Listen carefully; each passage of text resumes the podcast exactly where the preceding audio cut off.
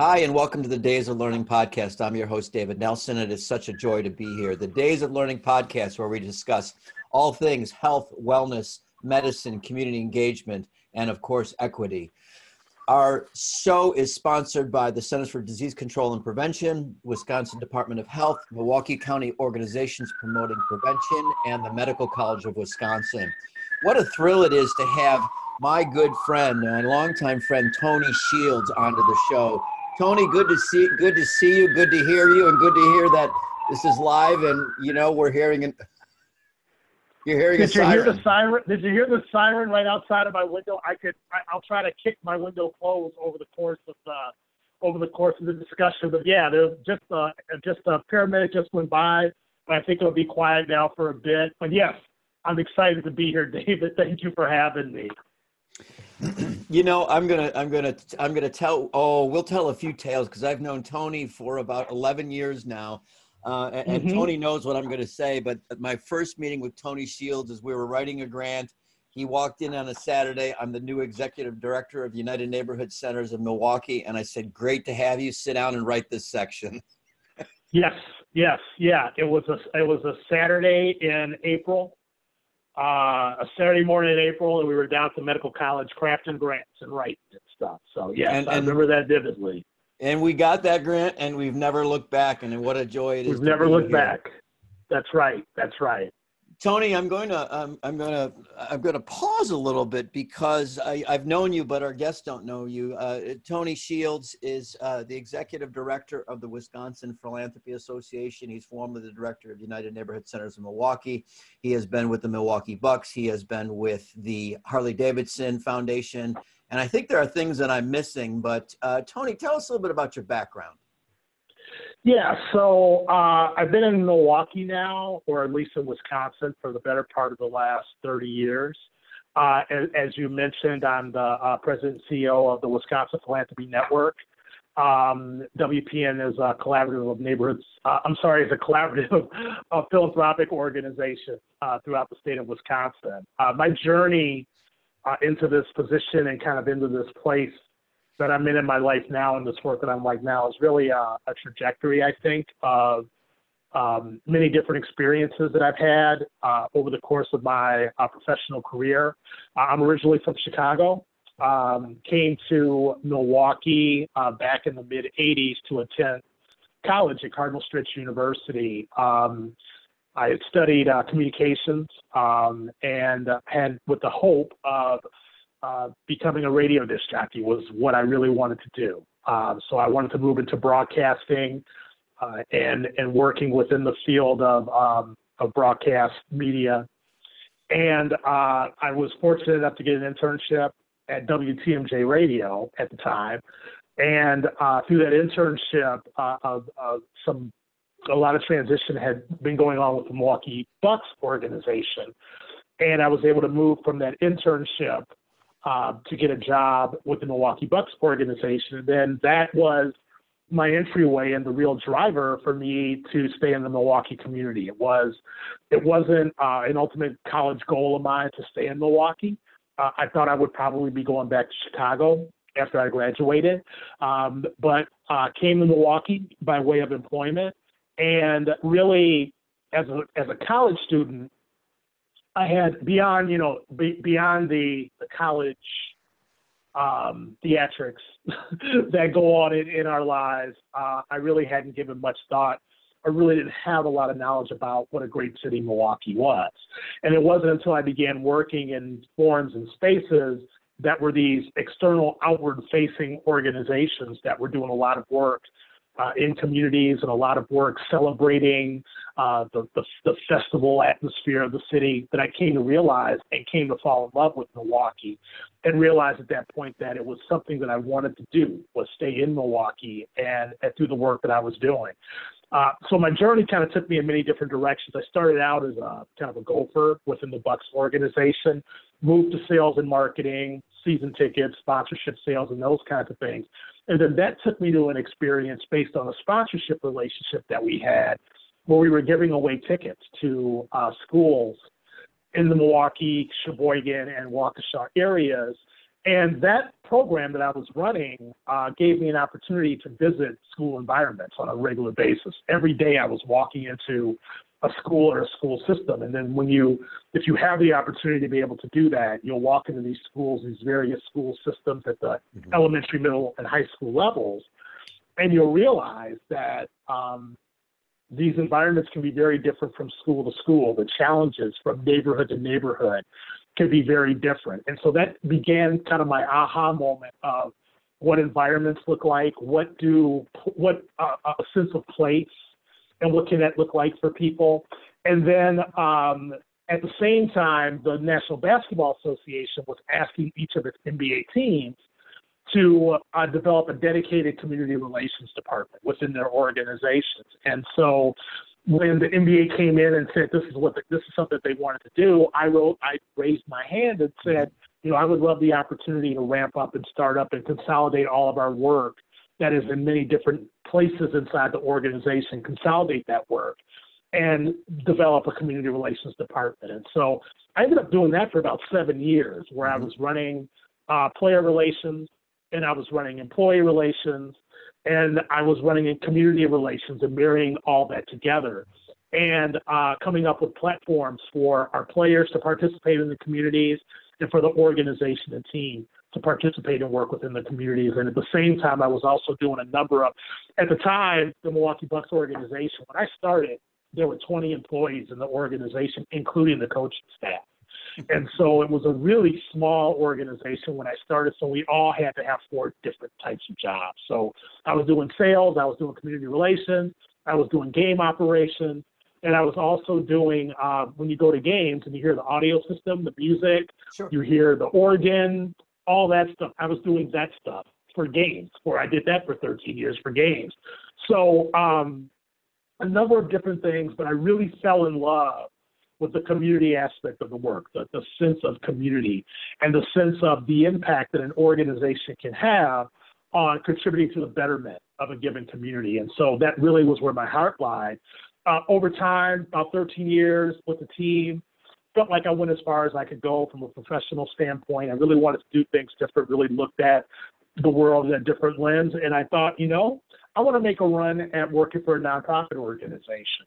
So um, I took a position as the director of um, athletic programs for the Boys and Girls Clubs of Greater Milwaukee. So I was working with each of their individual areas, um, each of their individual clubs on uh, outreach plan policy around physical activity, around uh, sports programming in, the, in that area.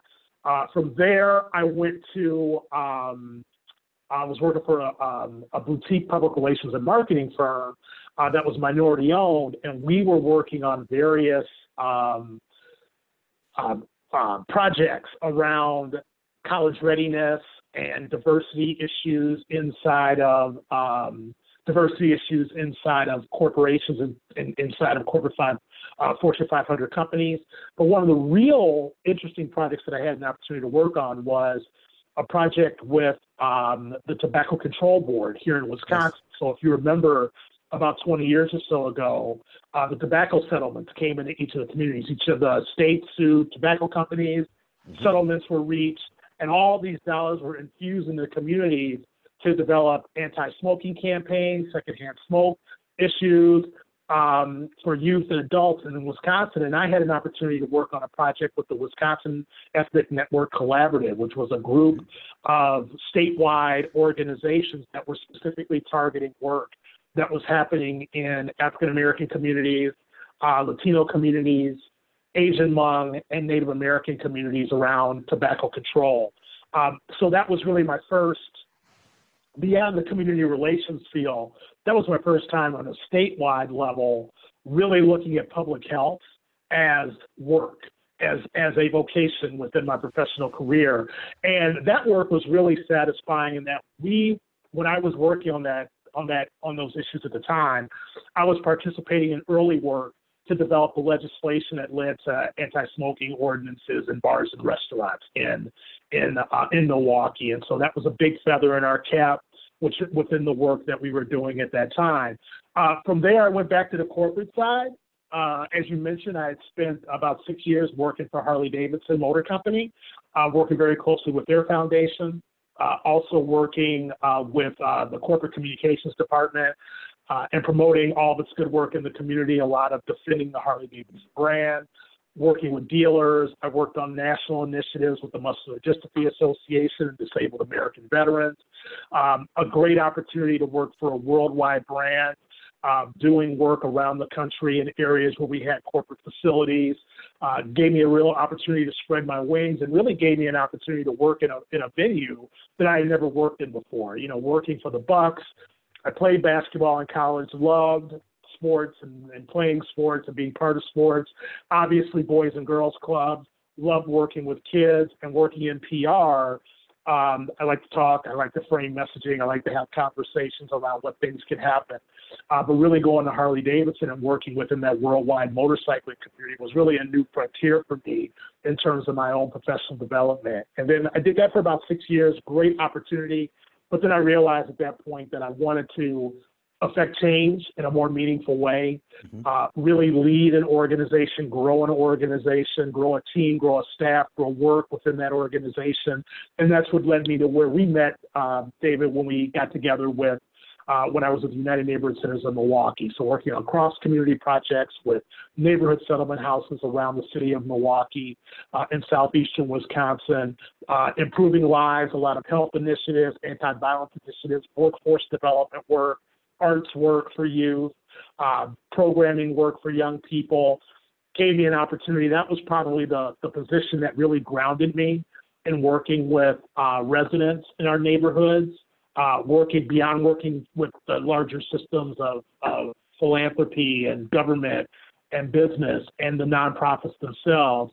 But that was a real opportunity to really get out and meet the people, get out and meet people that were affecting change in their own communities, and helping to support their leadership as they became advocates for their own work within their given communities. And um, that was really a great opportunity to really build an organization, build our work. As you mentioned, we were writing grants together.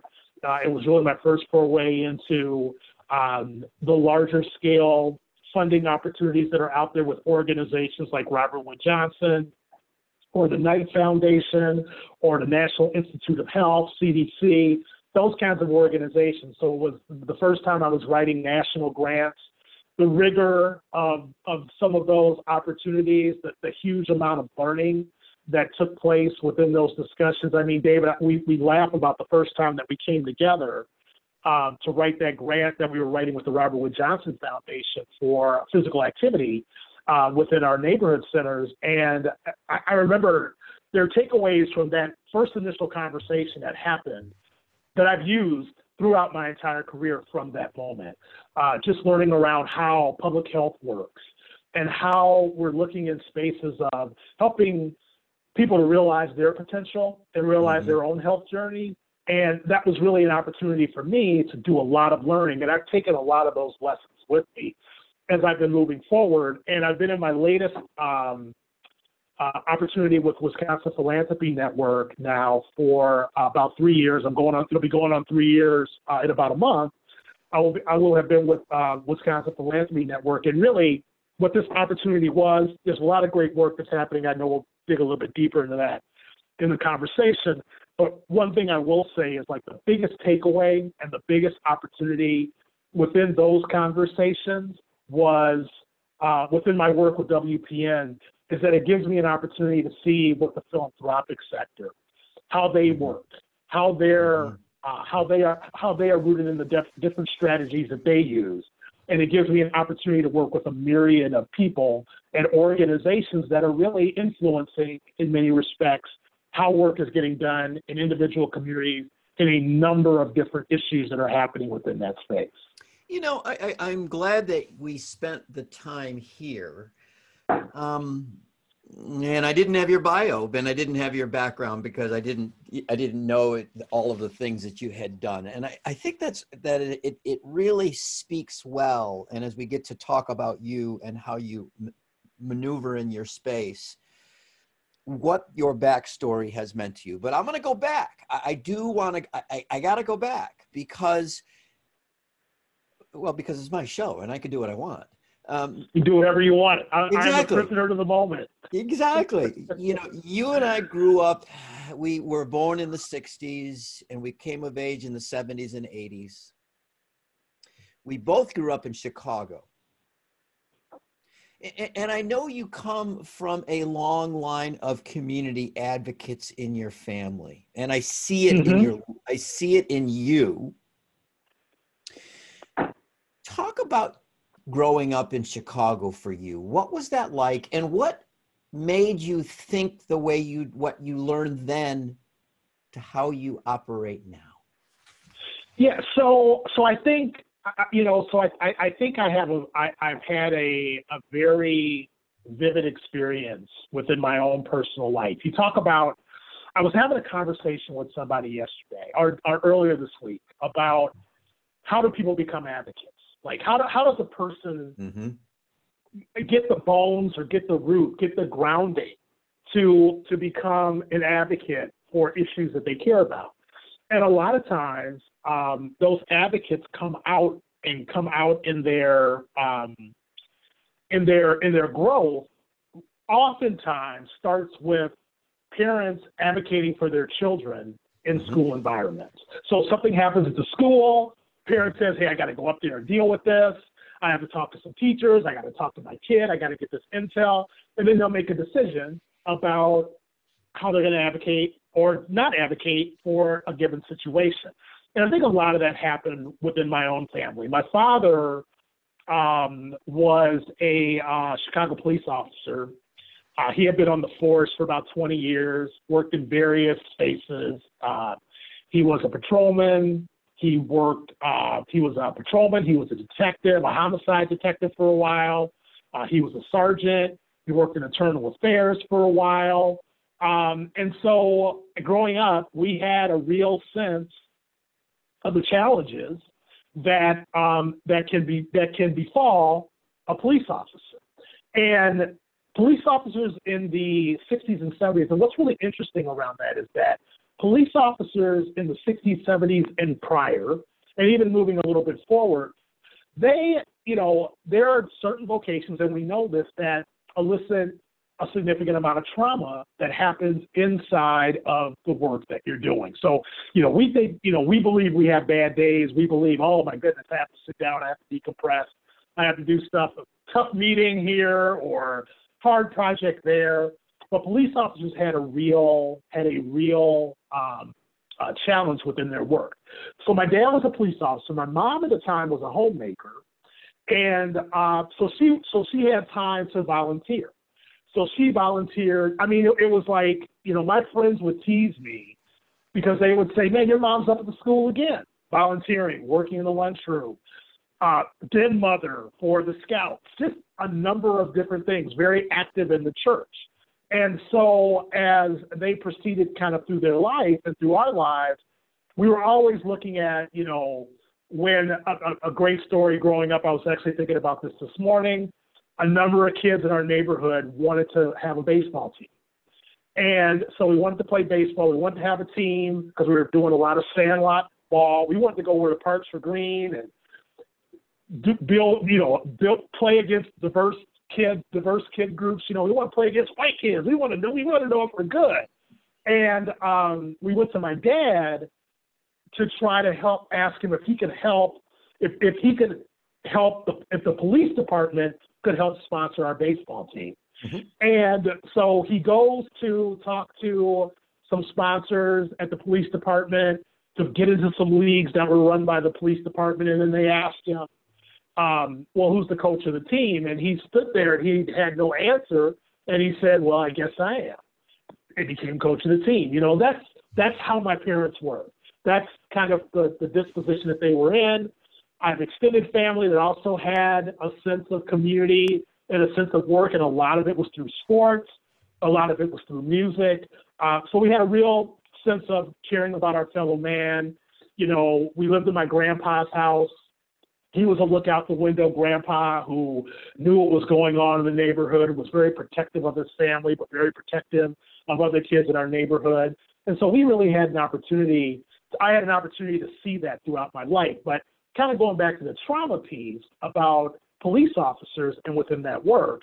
And like many police officers um, that were that were working in the 60s and 70s and early 80s, my dad really had a bad struggle with alcoholism, and it was really rooted in his work with the police department. And then you watch the effects of something like that on your family. And it had a real effect on our family in many different ways. How we're managing the trauma of alcoholism in our family. You know, what is the impact of that? What is the impact of my dad leaving the force? So all those things were like part of kind of my overall kind of bandwidth. And then as I was getting a little bit older, more high school age, you started to see the proliferation of, of, of more gangs in my neighborhood. Mm-hmm. You started to see our neighborhood kind of transition from what was a real middle class neighborhood to more of a lower socioeconomic neighborhood. And it was at that point that I was like, I gotta get out of here for my own safety, for my own uh, for my own personal growth. And then that's what really ultimately led to me coming to Milwaukee to go to college was the belief that I needed to kind of leave the west side of Chicago. And at the same time, my brother, my older brother, was joining the police department like our dad did. And so my my my my my brother who's a year older than me, he ended up joining the police department and he ended up working in a lot of the spaces that my dad worked in. Um, and so he was um, he was a patrolman and he was a homicide detective, and he was a sergeant and lieutenant and commander, and he he actually rose to senior command inside of the police department. Um, and it was really interesting watching his evolution because you saw the transition for officers from self-medication mm-hmm. to wellness. So my brother, over the course of his 30-year career, 30 year, 25 year or so career, focused on wellness, mm-hmm. working out more, yoga, the things that you need to do to build yourself up internally. And that was a mantra that a lot of police officers began to transition from. So you saw longer careers, you saw more adjusted people because they learned how to utilize wellness techniques in order to improve their lives so that they could do a very, very, very tough job. Um, but when I, so I've always been predisposed to neighborhood relations as they relate to law enforcement, neighborhood relationships as they relate to how a nonprofit organizations in a given neighborhood, or even working. My high school was a very unique uh, private high school right in the middle of, of the west side of Chicago, where they really taught us to really our own self efficacy really advanced mm-hmm. as part of my work, as part of the work that I was doing in Providence St. Mel High School. Um, so when I got into the professional world, um, I'd already been looking over my shoulder and thinking about how I was going to, on some level, impact the community. And so when it came time to volunteer to get into community relations when I was working for the Bucks, the, the most interesting thing about that work was there were not many people raising their hands no. to do community relations work because everybody was focused on sales everybody was focused on bringing in revenue to the organization, and everybody was focused on enhancing their own financial wealth. And so to, to have someone in the organization say, yeah, I want to relate to the community. I want to be forward facing. I want to work outside. I want to work with neighborhoods and I want to work within the scope of those places. Um, it was easy for me to look at that and do it.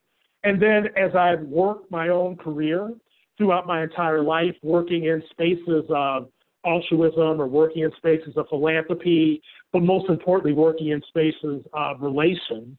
Um, you know, I, I, I've always believed in the relationship aspect of the work.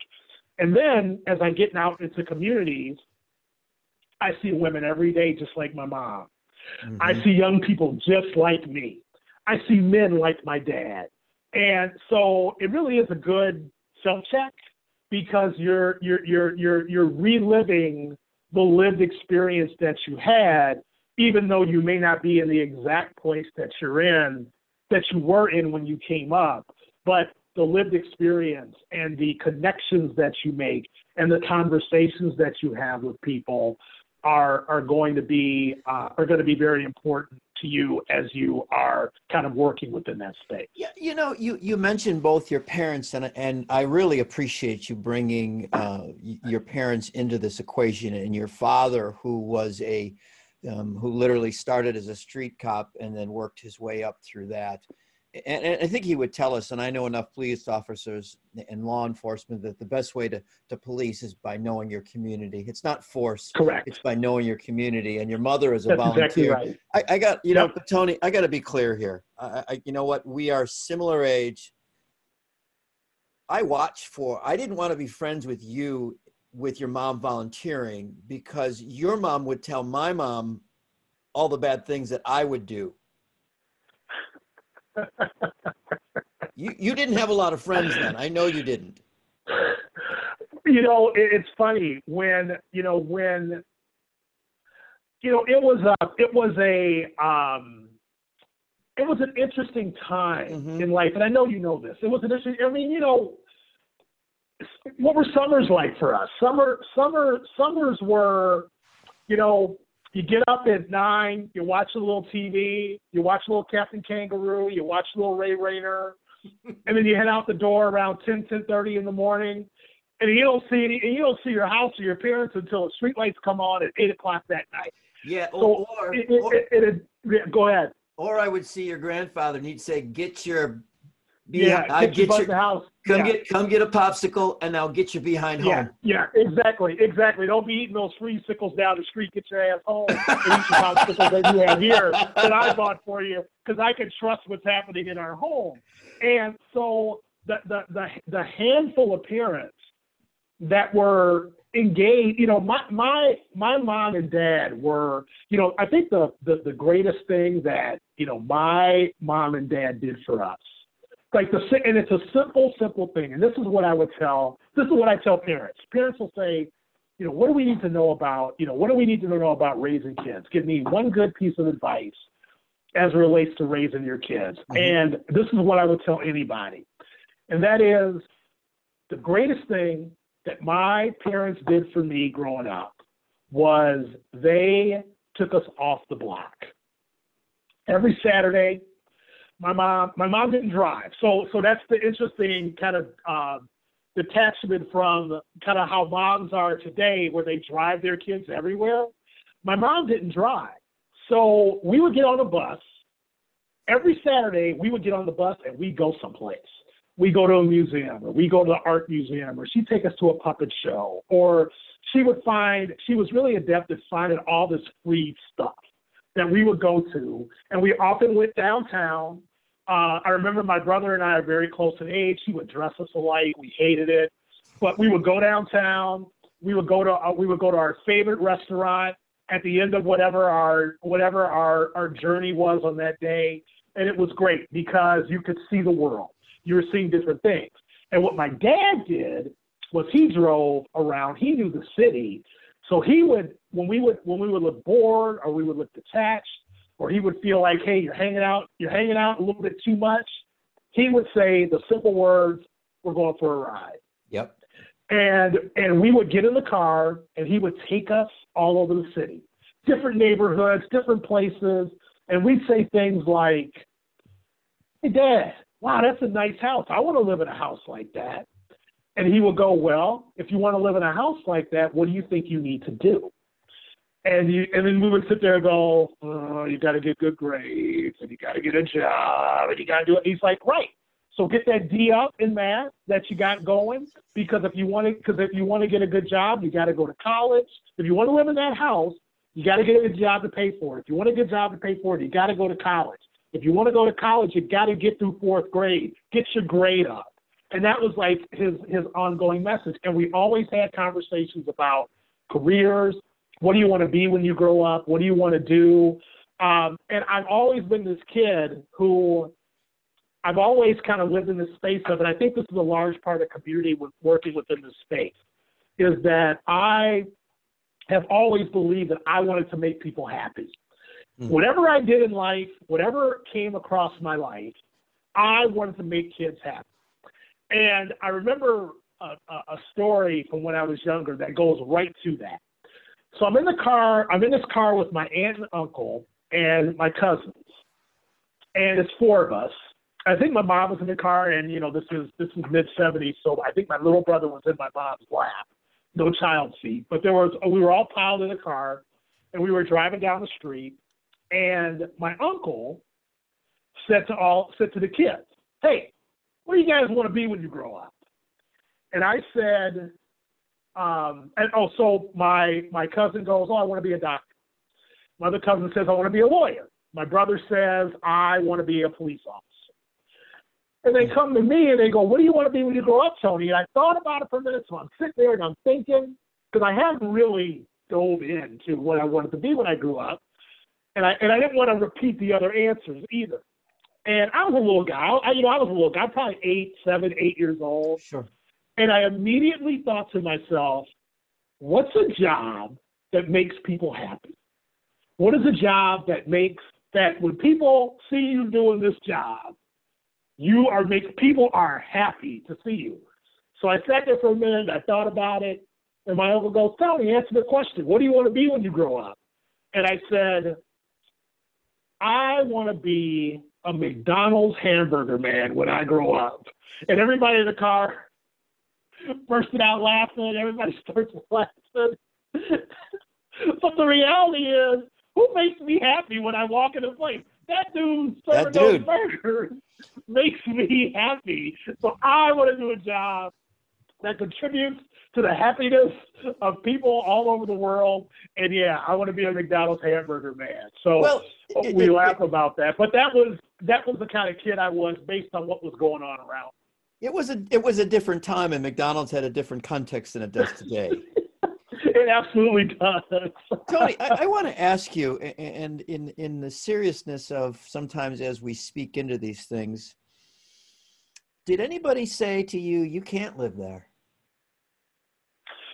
Um. So,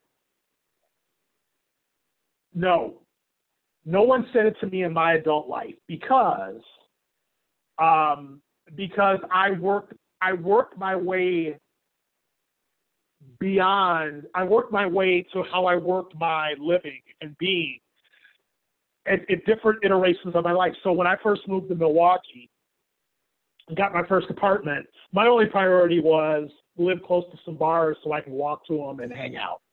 And and you know, get off work and, and do my thing. And so no one was saying you couldn't live on the lower east side of Milwaukee and then the next iteration was, well, can I um, can I live? Can I rent a house in um, uh, kind of the upper northeast side of Milwaukee? Yeah, you can do that. Actually, I did struggle with finding a little bit of housing when I originally wanted to rent a house in Shorewood. Uh, I had a I had a little trouble with a couple of landlords, so that mm-hmm. was like the only time that that really happened in my life. Um, but we were able to get the rent and then purchase houses and live in the suburbs. Sure. Um, but then, um, so I never went through like an overt effort like that. But what I can tell you is my grandpa did. Right. So my, my grandpa was a World War II veteran. And he, when he got out of the service, you get the GI Bill. Mm-hmm. But the way that kind of the racial world was at that time, his um, his GI Bill money was delayed like 10 years, uh, delayed a decade before he got that money. And he wanted, he, and so he was, he was, he believed in real estate. Like he was a real, hey, you got real estate, operative word, real. You got to have something. You got to own something. So he knew that he was going to take his GI Bill money and buy a house. And he really struggled with his ability to get a loan. And the reason why he struggled to get a loan was because he was applying for loans in neighborhoods where they weren't going to let a black man own a house. And so it took him a while to find housing, and he ended up buying a house in a neighborhood that was transforming. Um, that was transforming from a Polish immigrant neighborhood to an African American neighborhood. The banks knew this. The the salespeople knew this. So he was steered. He was he was he was he is the he is the depiction of redlining. Yes. He was redlined into a specific neighborhood on the west side of Chicago when he knew he wanted to live on the north side. when he knew he wanted to live in a neighborhood that was nicer, that had better school, better school systems. But but the systems wouldn't allow him to be able to do that. And he he went through life one of the nicest, kindest, most generous men I've ever known in my life, probably the most I've ever known in my life. But he lived a very bitter life because of that situation.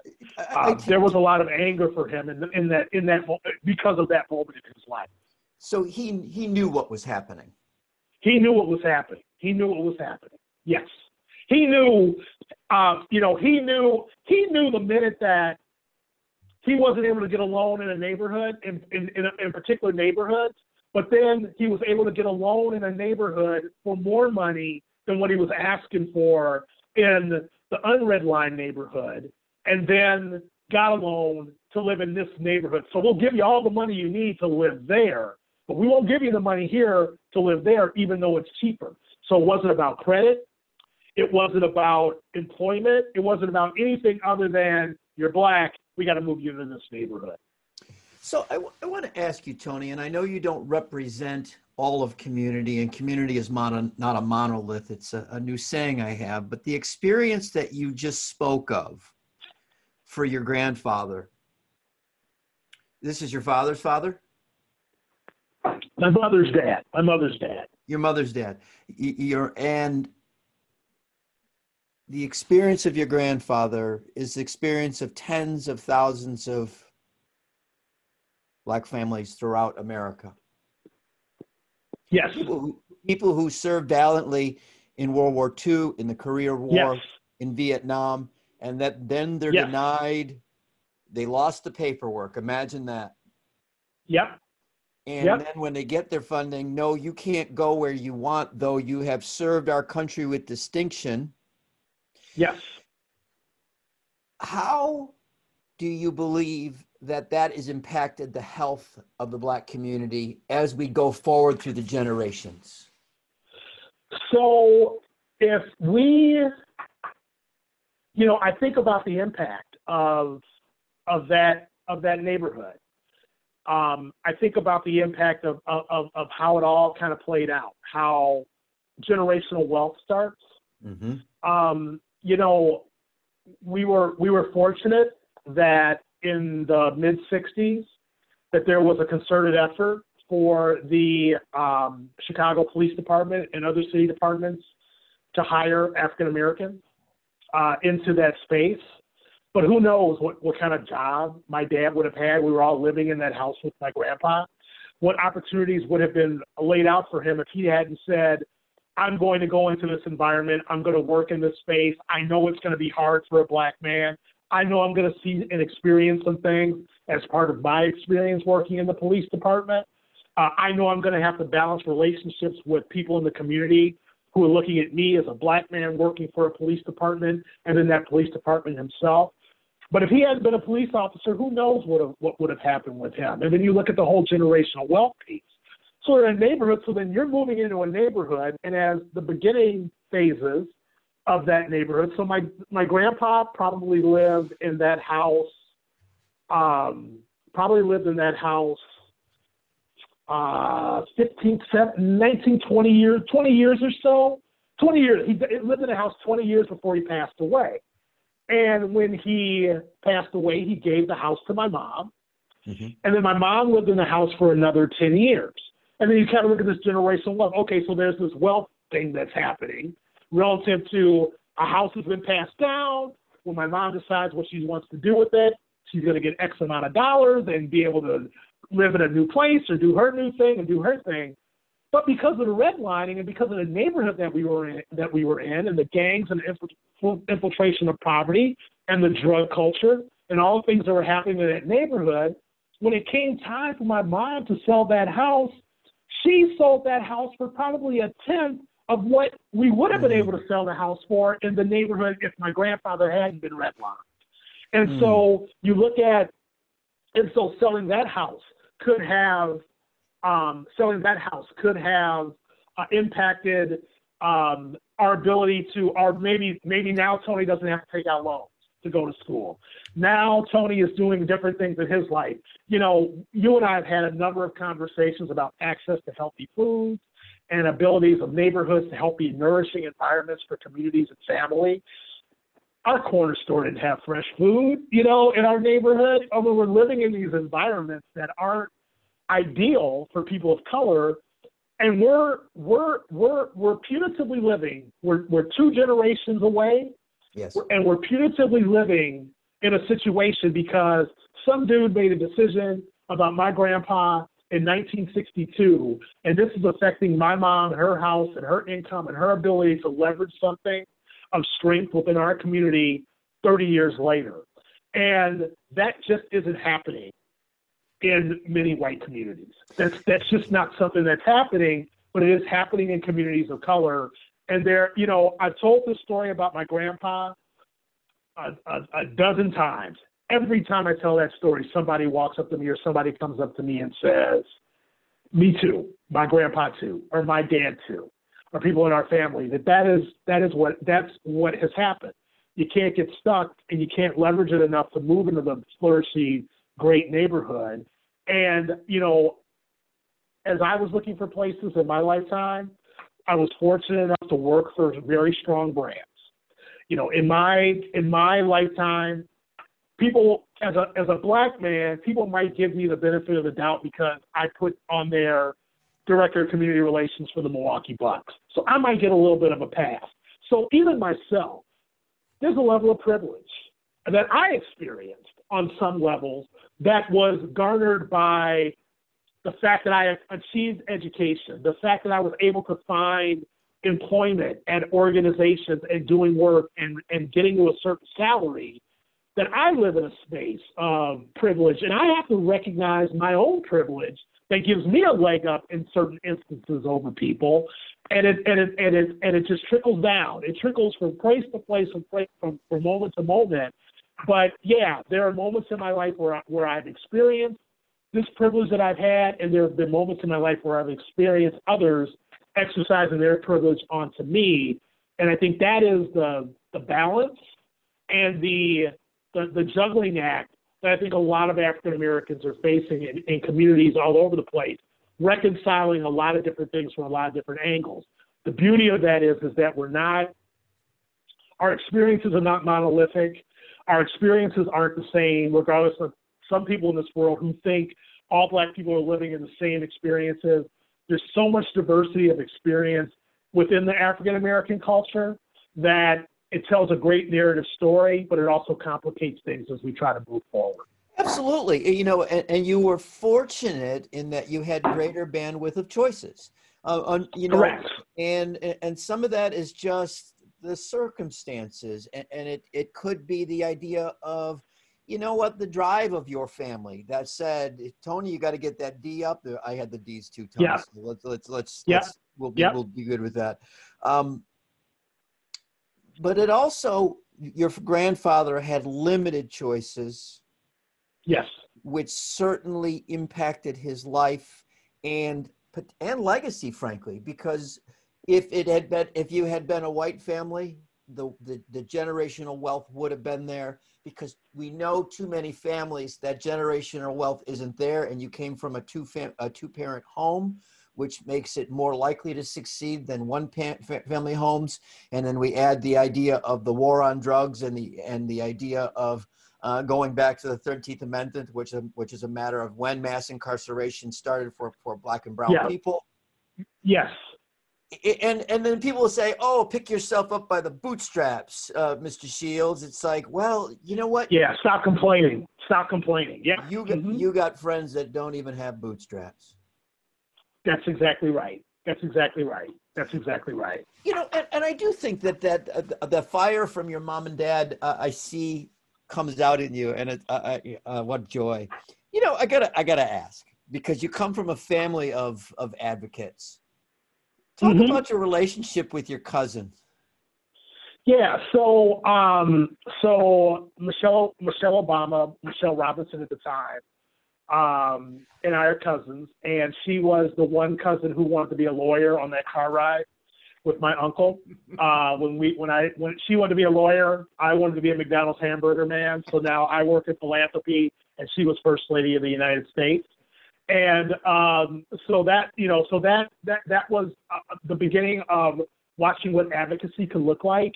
And I would say for Michelle and and Barack, when they got married, we always knew that Michelle was like super smart. Like like I knew it when I was seven years old because when she got promoted from the first grade to the third grade, I thought that was like the coldest thing anybody in the world could do. Like, wow, she skipped second grade. She must be smart to like jump from first grade to third grade. So we always thought of her as smart. Her brother Craig, um, who was all of our age too, uh, very smart guy. He was an athlete.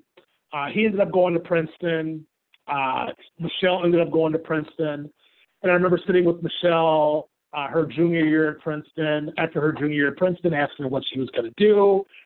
Uh, after she graduated, and she was talking about going to law school, and she said, you know, she she was worried about maybe not getting into Harvard because that was something that she wanted to accomplish. She ended up getting into Harvard. She ended up um, meeting this guy, um, graduating from there, meeting Barack, working for a, a, a, a great law firm.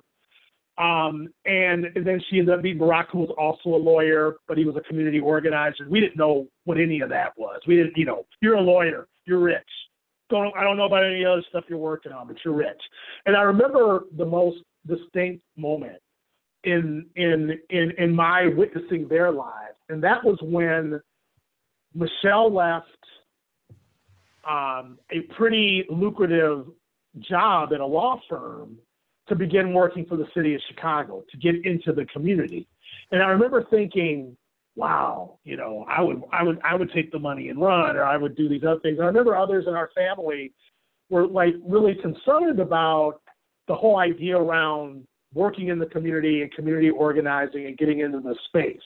But what I would tell you about Michelle is that when when when I would see Michelle after she left, after she moved into community work and when she helped launch Public Allies, uh, she was one of the founding people of Public mm-hmm. Allies. When she began that work, her conversations absolutely changed. Her conversations were just different. And Barack was the same was was the same way in that he was having conversations about social justice. I remember like it was yesterday the spirited conversation that Barack would have with my brother, who was a police officer. Sure. Um, that Barack would have with the conversations with my younger brother, who was a teacher, and how they would have these conversations about social justice and systems and what those things could look like, and what those things look like, and what they could look like.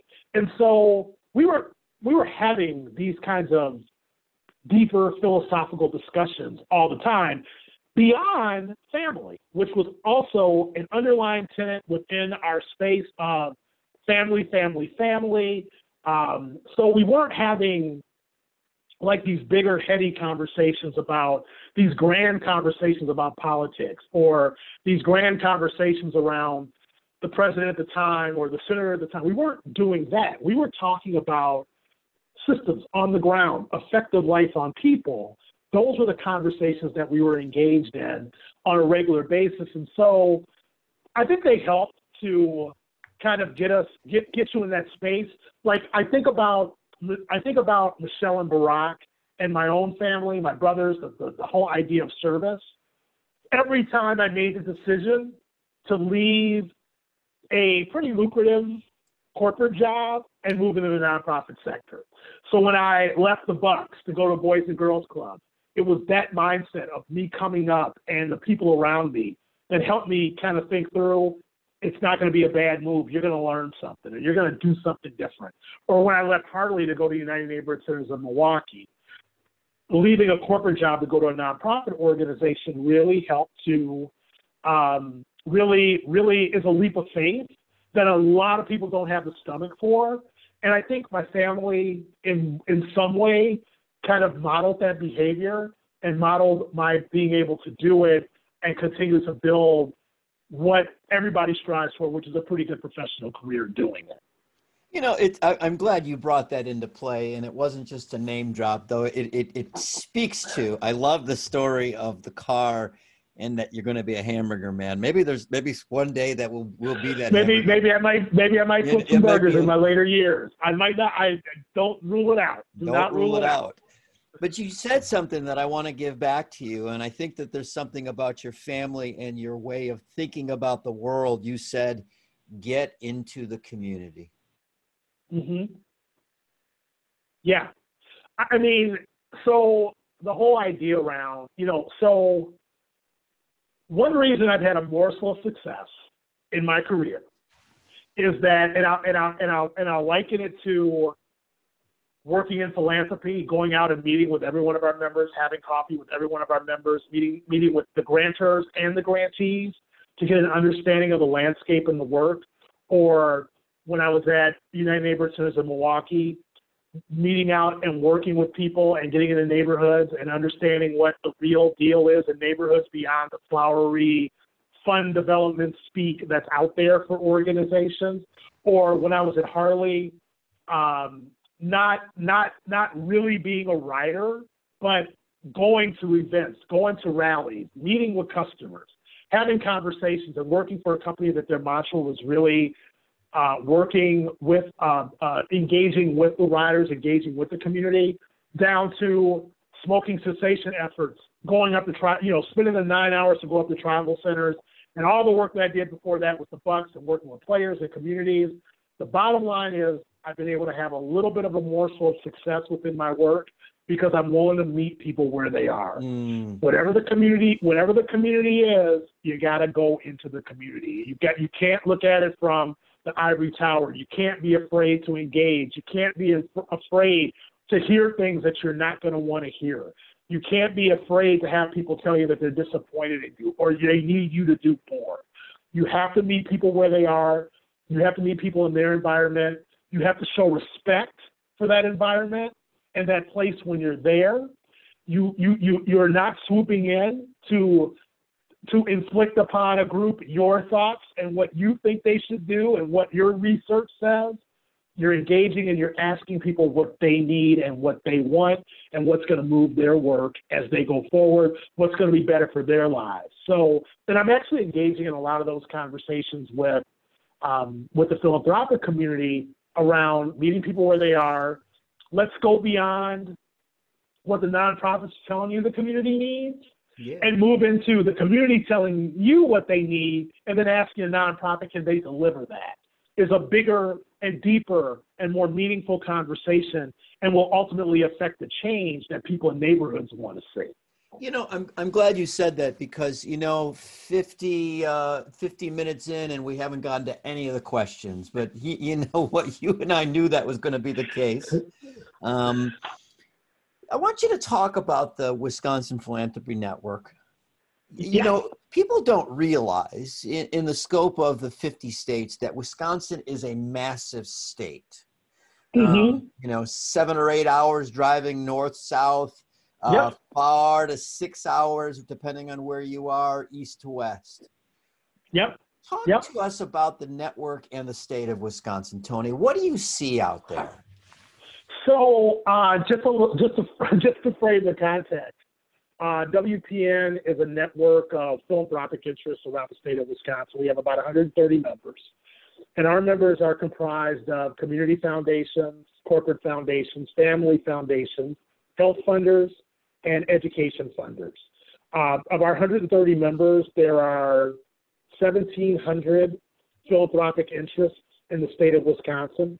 Um, they could be smaller donor advised funds. They could be smaller foundations, dormant foundations, inactive in some cases, but there, there's a quantified number of 1,700.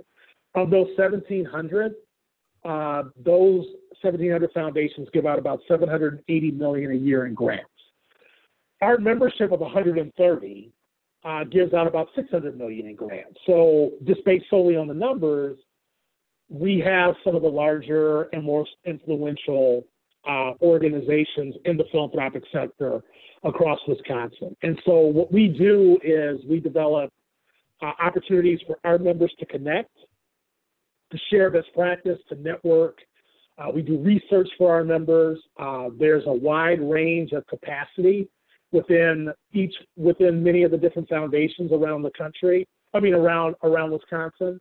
Um, our corporate foundation members, for example, might be working in, in the philanthropic space, but also might be working in communication or HR or other places. So they, they may not have the uh, dedicated staff to do the work. There are a number of different larger scale community foundations, but as you move out into the outward spaces of Wisconsin, some of our more rural areas, our community foundations can be very small. Uh, family foundations are the same way. There are there are larger family foundations, and there's some family foundations where the third generation granddaughter the foundation on her own, kind of doing her work. Sure. And so we help build capacity for those organizations. And so what I would say in my in my three years working with the organization, and part of that work is kind of the mantra that I talked about, which is going out and meeting people where they are. So I've had the opportunity to visit a number of our members around the state in their environments, in their spaces, in their communities. And the landscape of philanthropy, uh, as it relates to sourcing nonprofit organizations and grantees that are out there, um, it's a very fluid environment.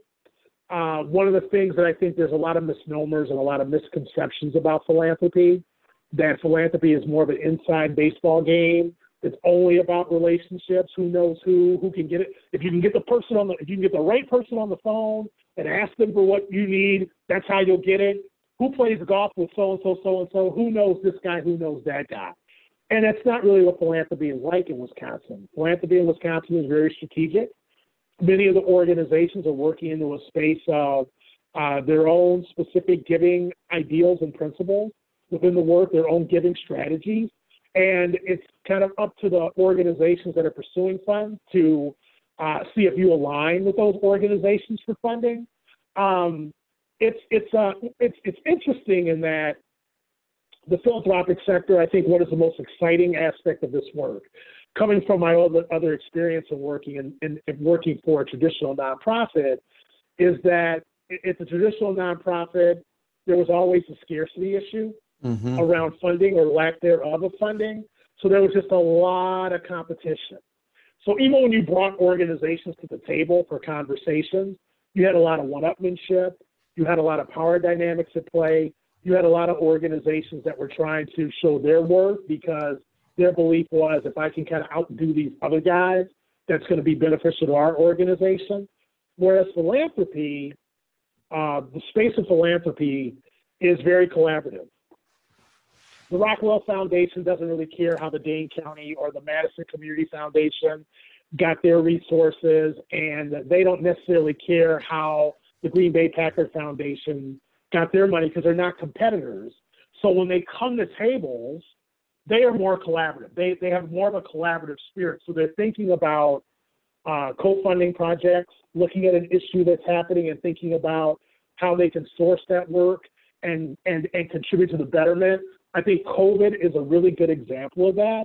When the pandemic first started, you had funding sources and community foundations and private family foundations and corporate foundations all over the state at many different regions were all developing these COVID response funds and dispensing dollars and co-funding that and many different entities co-funding that money because they recognize that um, they recognize that uh, there were a lot of basic needs that could potentially be in peril for sustainability as it moved forward. And so there was a lot of partnership and collaboration among those organizations. I will say, though, that as I go from region to region, um, the philanthropic organizations work a little bit differently uh, as how they engage with each other. No right way or wrong way within that space, but organizations, if you go to you go to Madison for a conversation, for example, you might have 35 funding sources sitting around the table listening to each other and what they're mm-hmm. doing. Uh, Milwaukee, the Milwaukee, southeastern Wisconsin area works a little bit more differently. So they'll get three or four or five trusted partners together, and then they'll develop some models for co-funding or partnerships and collaboration. So different places and different spaces, but there are conversations about rural philanthropy that are out there that we're engaging in. where we're trying to get a better understanding around rural. We're also we've also uh, really enhanced our membership portfolio as it relates to health related funders. So health funders like the uh, Advancing Healthier Wisconsin Endowment and the Wisconsin Partnership Program out of Madison. Um, we've got a number of members like that that have joined WPN so that we mm-hmm. can engage in a deeper health conversation around health funding. So, you know, you mentioned this idea of scarcity and competition and collaborative. Um, you and I have that long time joke, where's my turkey? And, uh, and, and it's that notion of if someone's got a turkey, then I better get my turkey too. How do we how do we move from as a, a society with nonprofits in places that are filling the space to support the needs of the community?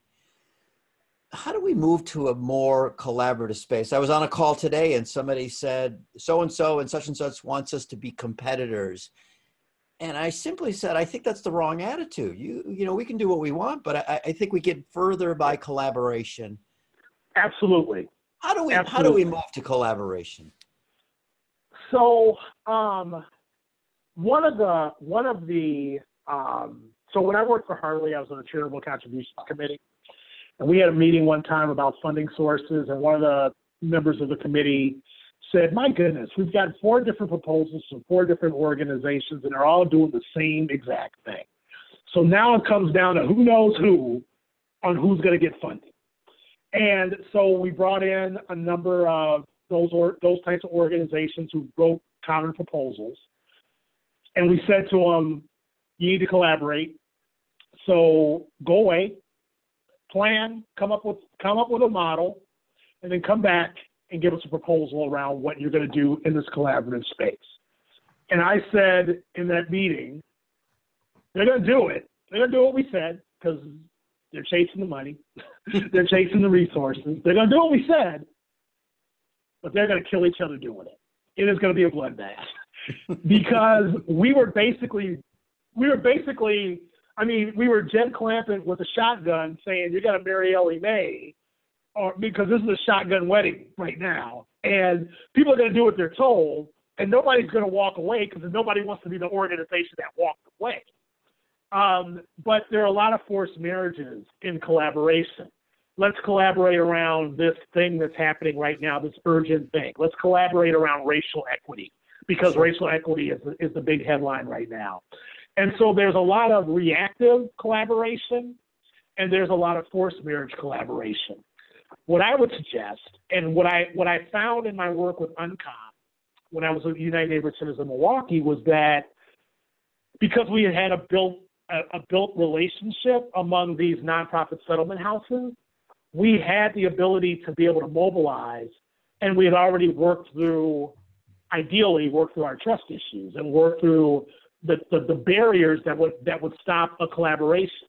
So what I would what I would say to anybody who's in the nonprofit sector or anyone who is building these collaborations, start your relationship building now, independent of a project, because it's the relationships that you have that will allow you to pursue opportunities that are out there that are collaborative in spirit. So if you're coming together to send out a press release about what you're going to all come together to fight this and you never work with each other, you're going to struggle. And you're going to struggle with how to you're going to struggle with how to um, you're going to struggle with how to um, articulate the work how to articulate your ability to be able to carry it forward, who's going to lead, who's going to be in charge. All those decisions have to be made. And if you're making them in a siloed kind of one off, one time relationship space, then you're going to be in trouble. I, I think about it like the grant that we wrote when it was medical college, it was uh, UNCOM agencies were led by Silver Spring Neighborhood Center at the time, mm-hmm. and it was UNCOM. And those relationships were already set. Those yes. relationships were already in motion. And it allowed us to get all the crap out of the way so that we could start mm. right and we could start thinking about what we we're going to do and communicate with the various stakeholders around what was going to happen. That's the only way to chip away at this and tear this down. And I can tell you, funders are looking for those collaborations because they're thinking more collaboratively. But if you can't demonstrate it or you have the reputation of not being a collaborative organization, then you're then you're always going to be behind the eight ball. If, they, if, if the community continuously questions your ability to collaborate, you're going to be behind the eight ball. You're going to be in a little bit of trouble as it relates to those kinds of spaces. You know, you, you once again go back to that idea of meeting where they are, the idea of mobilization, which means that idea of coming together. You know, I want to ask you, Tony, um, what's the vibe right now in the pandemic, in racial reconciliation, um, the economic uh, issues that we're facing? Um, and the health of our community. How do those pieces fit together from what you've seen here and in other parts of the state? So, I think the first thing I would say is that philanthropy is engaged in all of that. Philanthropy on one level. Now, our, our journey, like organization to organization journeys, are very different. Some organizations are at different places or different places in their own life cycle relative to that kind of work. But when you put in the the idea of COVID, the idea of racial equity, the idea of, of, of health and community health and those kinds of spaces, I would say that uh, driven by the work that we're doing in the conversation that we're having within the spaces that we're in, um, those discussions are taking place in the philanthropic sector, and that's good news mm-hmm. uh, that those conversations are taking place. So, for for example, and, and what I would and what I would also say is everything that you brought up is interrelated everything that you that you brought up mm-hmm. is aligned with the other. So looking at COVID as an example. So with COVID, so we, we had always been having conversations about health disparities in our communities and what those what those things can potentially look like and the effects that that has on every aspect of a community looking at the looking at the public health. I think 2020, 20 so 2020 has been just a painful year. It's been a painful ass year for everybody within the space. But one thing that's come out of one thing that's come out of COVID in 2020 and racial equity and public health is that we are now having conversations that people are willing to have or people kind of brush past in the past. So we were having a conversation with our members pre-COVID, but this year, uh, we were in a Madison, we were in a meeting in Madison with a number of Dane County funders and we were engaged in a conversation about um, we, we were on the agenda. So first thing on the agenda, getting to know you, going around the table, having a conversation. Number two on the agenda was uh, a conversation about funding food pantries, so uh, food access. And a couple of the members around the table were saying, okay, I fund these guys, you fund these guys, they want to fund these guys. Let's have a conversation around how we can co-fund and work together in a more collaborative way so that organizations aren't writing separate grants, organizations aren't trying to figure out how to manage various relationships. We can come up with some community standards around what we do, and let's pool some money together and go out and make some contributions. Great conversation. So things were settled, some hand raising. I'll make a contribution. I'll kick in X. Very, very great things. Third thing on the agenda was a member of ours from uh, UW Health wanted to have a conversation about the social determinants of health in a given community and how if you are addressing the social determinants of health and, and, and you're going to have you're going to have to guide people there. Education workforce development food access am i forget what else am i forgetting? I might be forgetting one or two but those are the housing. Housing thank you. So if you're addressing these issues you are contributing to health. And if you as an organization are funding or dispensing funds and saying that you don't fund health, if you're funding the food pantry, or you're funding a housing program, or you're funding education, or you're funding food, or, or you're funding food access, or the fourth one, you are funding, you are contributing to the health of a given community, and you are a health funder. And a couple of people in the room literally said, that makes a lot of sense. It was an aha moment. One of the members around the table actually said, dang, I just left this conversation about um, about the the food pantries And on our website, it says we don't fund health, healthcare. We don't fund those things because we're focused on these other areas. And so there was this aha moment of we need to be thinking about health and health equity in all of our conversations because if you are funding that nonprofit center that is addressing those systemic issues that are out there, you're addressing the overall health of a community. So we've been moving in that direction anyway. So I, I want to get your I want to get your reaction to this, Tony, because I think you're saying something really important. You know, you mentioned food pantries, and now we're realizing that that food and social determinants relates to the health of the community. I think we've missed opportunities, and, and to take it to go further. So I want to go. How do we drill down further?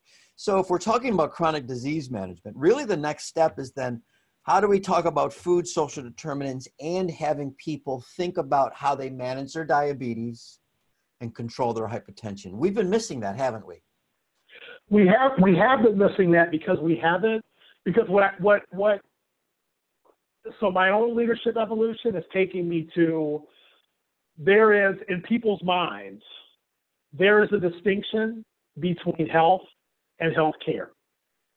And when when when you hear diabetes and hypertension or any other residual effects that come from that, a lot of the people in the nonprofit sector, a lot of people that are out of the expertise in that area don't want to touch it. Yes. It's far easier. It, it's, it's just easier to develop a youth sports program and say we're contributing to the health of young people's health than say how are we working within a specific space of hypertension or diabetes and what that could potentially look like. However, there I think that there is another positive um, output from COVID, which is, oh, COVID has affected communities of color, and it's affected communities of color, and the death rate of people in communities of color have been going up because of these long-term health issues mm-hmm. that people have been going through. And so now all of a sudden we're talking about health, health disparities. We're talking about access to certain things, access to certain ability to acquire good food, or the fact that, you know, I, I remember way back when we, we used to talk about the neighborhood center having having a positive effect on children. Mm-hmm. But if a neighborhood isn't safe, then the kids can't walk to the neighborhood center. So the kids stay at home, eat junk food, play video games all day, never get out, never exercise, don't eat healthy food because the neighborhood isn't safe. And so everything is so interrelated and intertwined.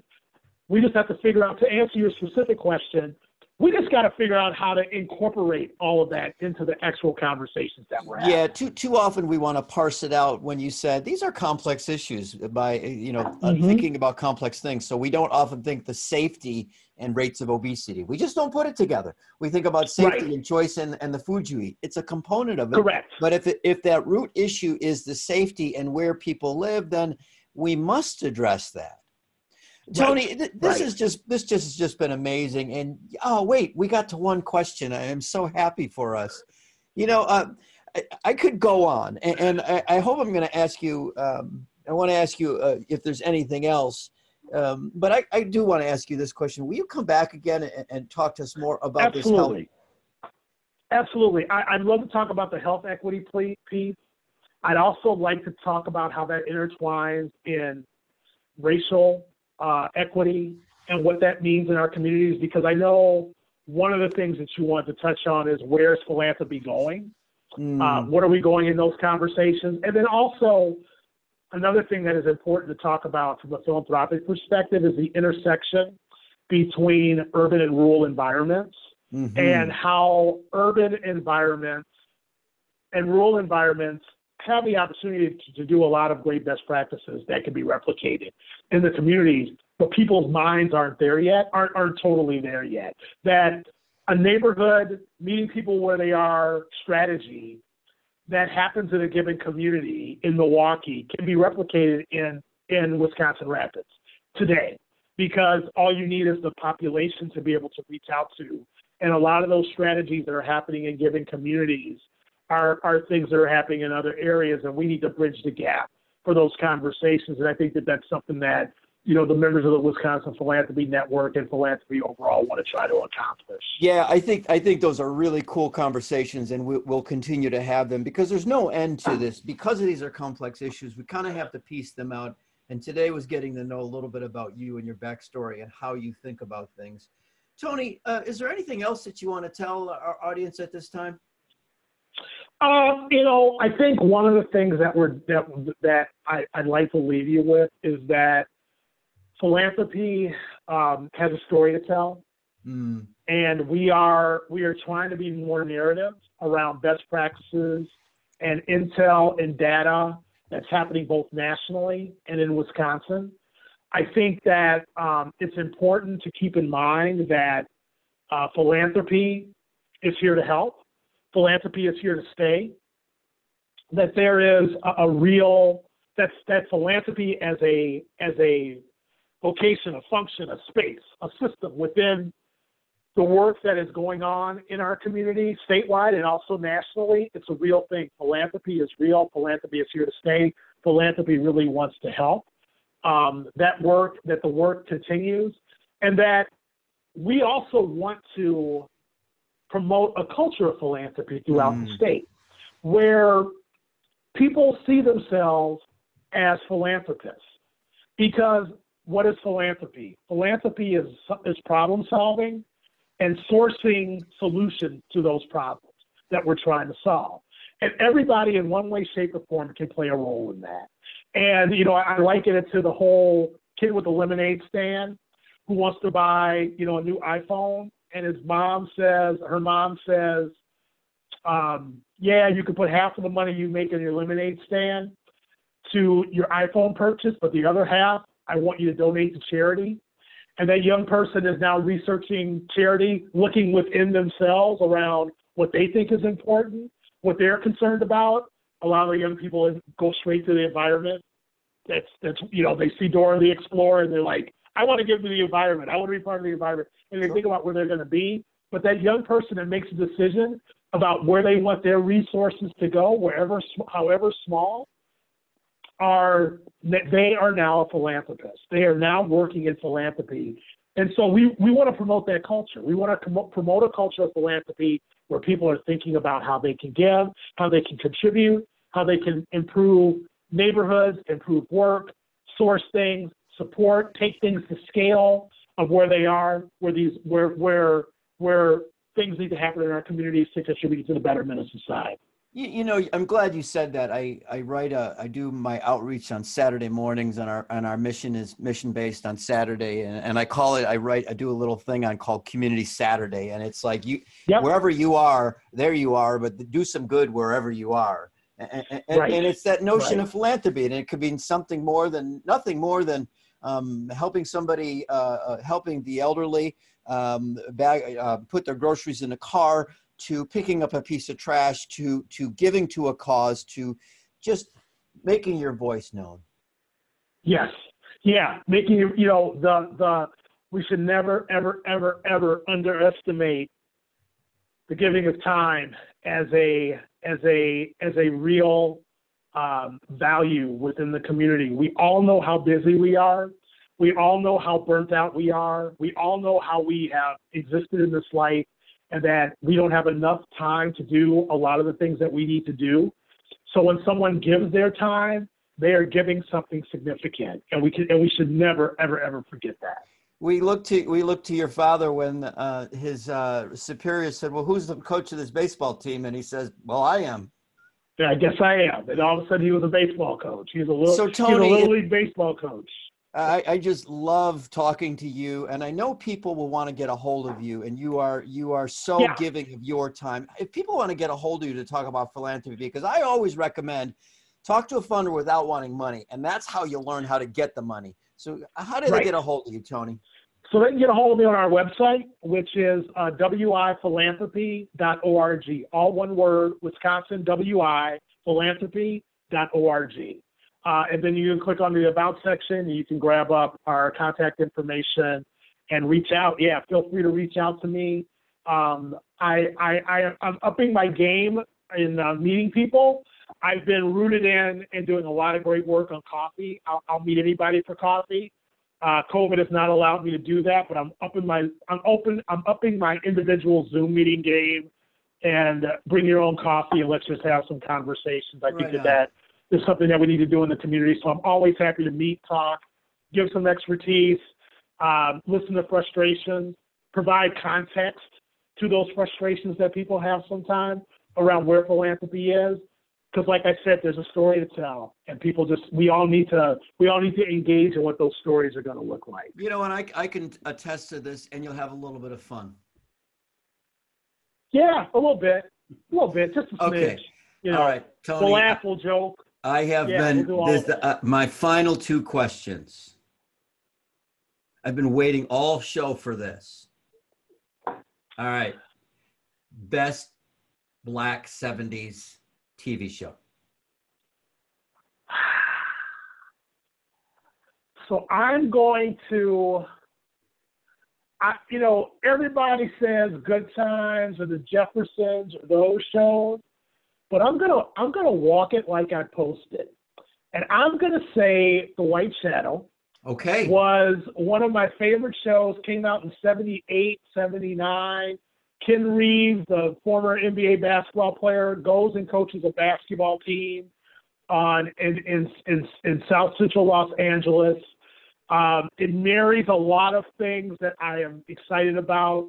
Um, race relations, other dynamics that are happening. It was comedy, but it was really a drama. It was a dramedy um, addressed a lot of different issues and was also centered around basketball, which I love. So I'm going to say White Shadow. Oh, I was hoping you would say Sanford and Sons. Oh, so I.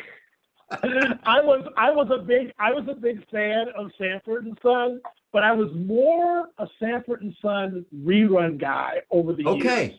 Not when it not when it came out originally, I don't think I was watching that. I was I used to really hack my brother off because he was an original Sanford and Son watcher, sure. and I was watching the Brady Bunch and the Partridge Family and and Room 222 at the time on Friday yes. night. So I wasn't watching the original of that.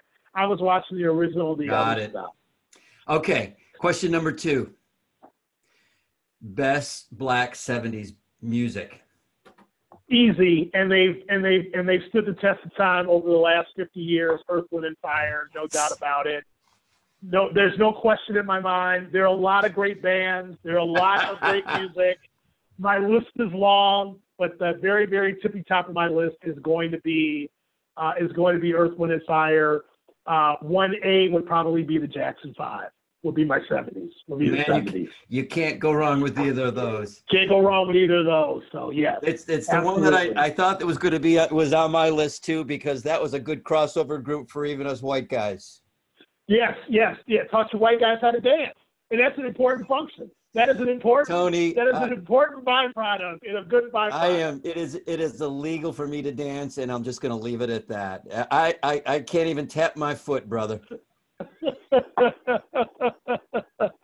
well, at least you can listen to the music. You can let it pour through your veins. I can I, yeah, exactly get my groove on. Tony Shields, it is a Good. joy to see you. I just love having you on the show, and I'm looking forward to catching up to you again. Thank yeah, you, Tony. more conversation. Sounds good. Thank you, David.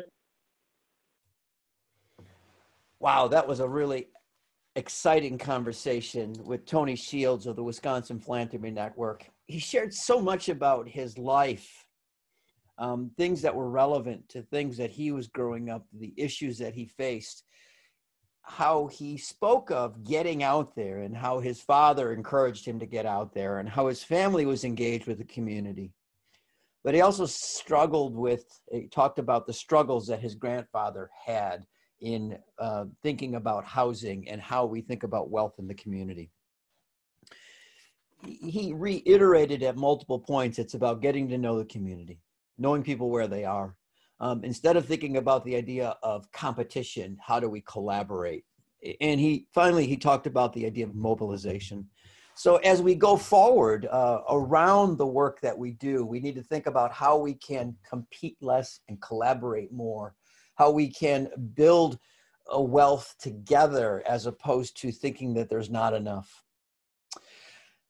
I thank you for joining us on the Days of Learning podcast. If you're new to us, subscribe. If you want to send us some feedback, you can do that. Uh, if you want to reach out to us, we hope that you'll do so at the Days of Learning through MCOP on YouTube, and you can also reach me at Da Nelson uh, at mcw.edu. Until next time, I'm your host, David Nelson, and David Nelson, and this has been the Days of Learning podcast.